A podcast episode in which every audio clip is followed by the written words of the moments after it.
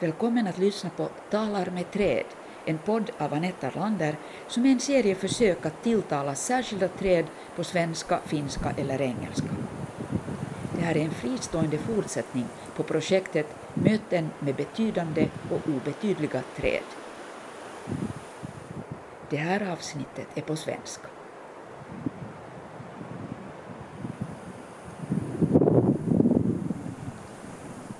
Kära tall.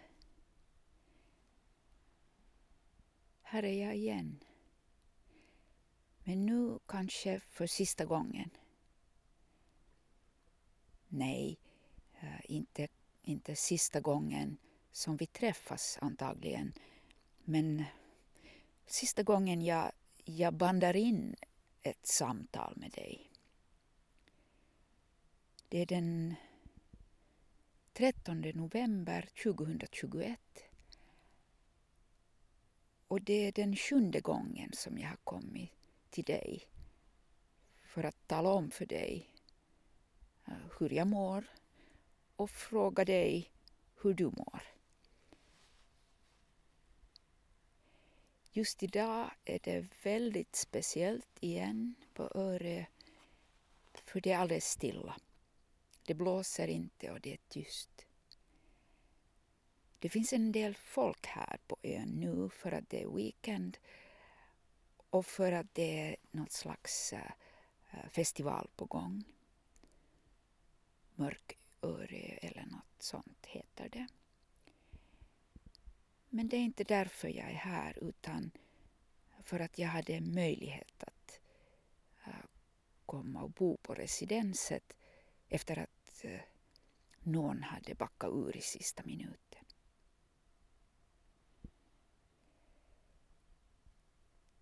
Annars så är det, känns det väldigt konstigt att, att det har gått ett år sedan jag kom hit för första gången. Och även om jag var förtjust i ön genast från början så visste jag ju inte då att jag skulle besöka ön så ofta.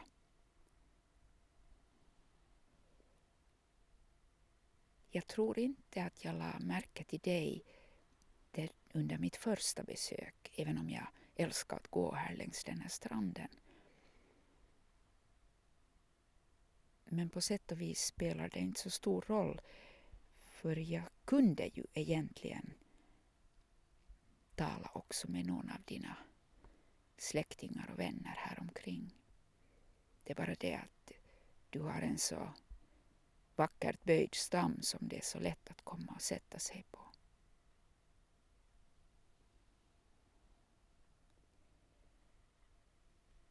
Men det som jag egentligen tänkte tala med dig om är något som, som är en utmaning för mig och som jag, jag kom att tänka på för att jag lyssnade på ett föredrag om utmaningarna för konsten under den nuvarande klimatkrisen och utrotningen av och miljökrisen i allmänhet.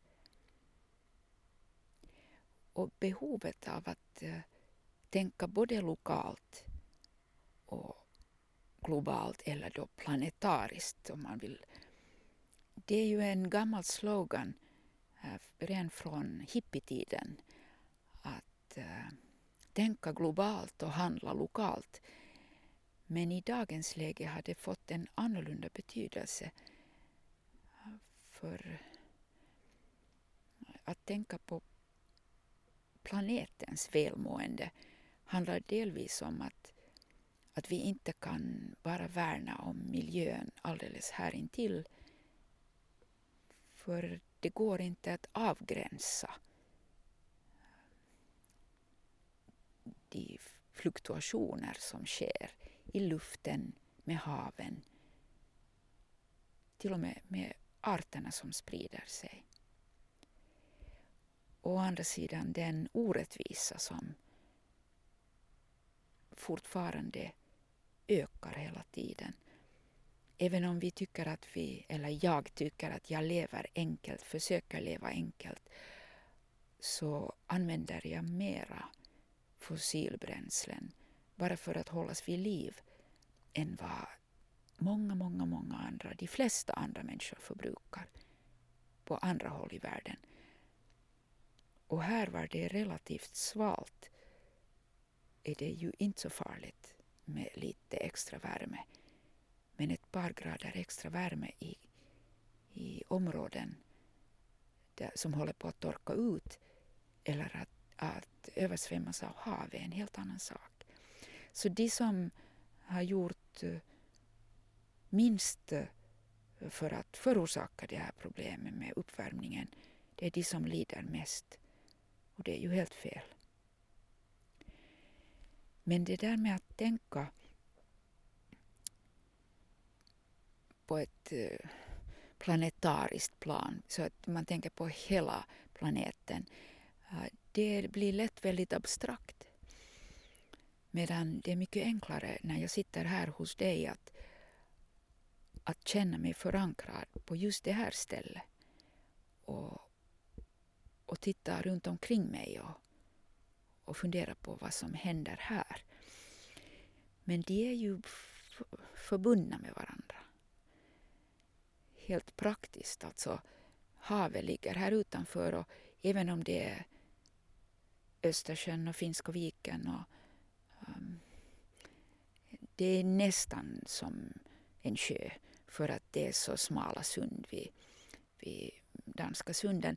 Men trots allt så kunde jag skicka en flaskpost här och den kunde eh, resa runt på världens alla hav och, och komma fram till Nya Zeeland eller Australien eller var som helst. Och å andra sidan en manet eller en, ett, ett, ett litet havsdjur eh, kan, hämta kan komma med, med fartygens kölvatten. De kan resa runt hela, hela klotet och sen plötsligt bosätta sig här till exempel.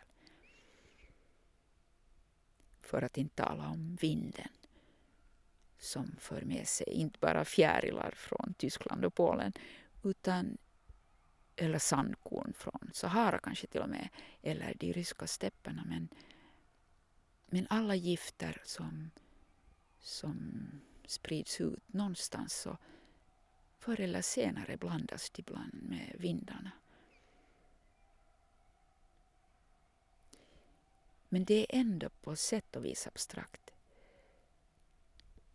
Ett annat sätt att tänka är förstås att, och som jag kanske borde göra, som är ett mer konkret sätt att relatera konsten man gör till liksom planeten i sig.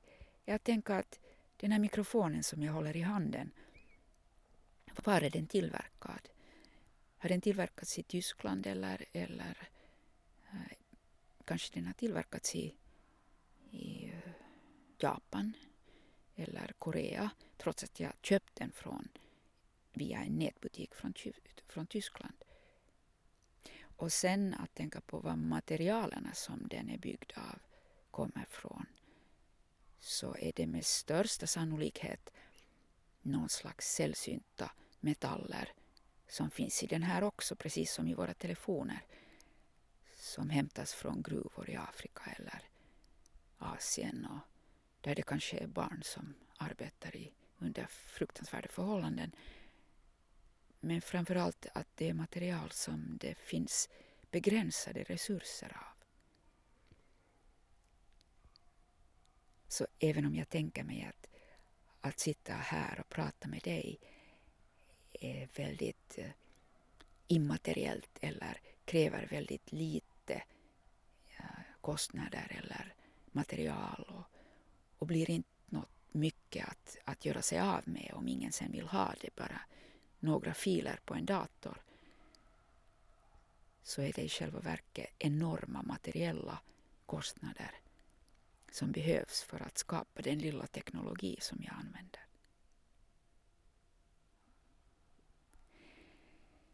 En annan dimension, fast kanske inte så påtagligt planetarisk är förstås det att för mig att komma hit kräver en hel del fossila bränslen.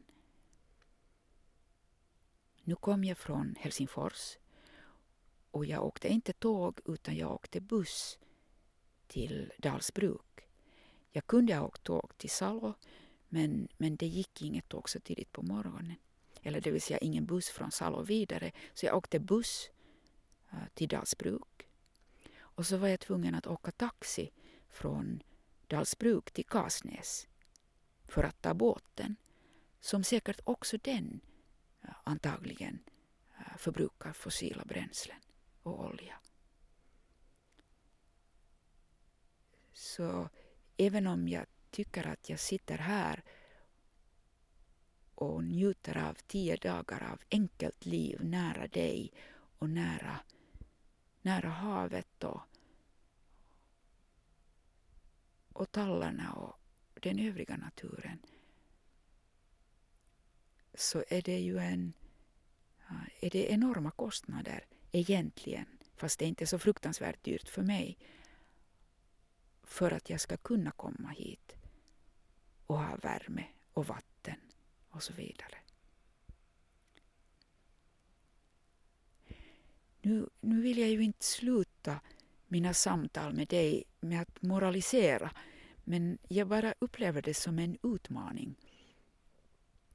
Att, att inte glömma bort de privilegier som jag åtnjuter i och med att jag sitter här. Och som du på sätt och vis också åtnjuter. På ett paradoxalt sätt, inte, givetvis inte på samma sätt som jag. Men det att du finns här i en nationalpark, vid en strand där, där du får leva ditt liv ut, förhoppningsvis. Det är ju något som är jättefint. Oberoende av så uh, vill jag nu ta avsked från dig inte på det sättet. Jag kommer säkert att komma tillbaka till dig och hälsa på dig i något skede. Men våra samtal kommer att avslutas här. Så jag säger ett stort hjärtligt tack för att jag har fått besöka dig alla de här gångerna. Och allt gott, allt tänkbart gott till dig i framtiden. Tack.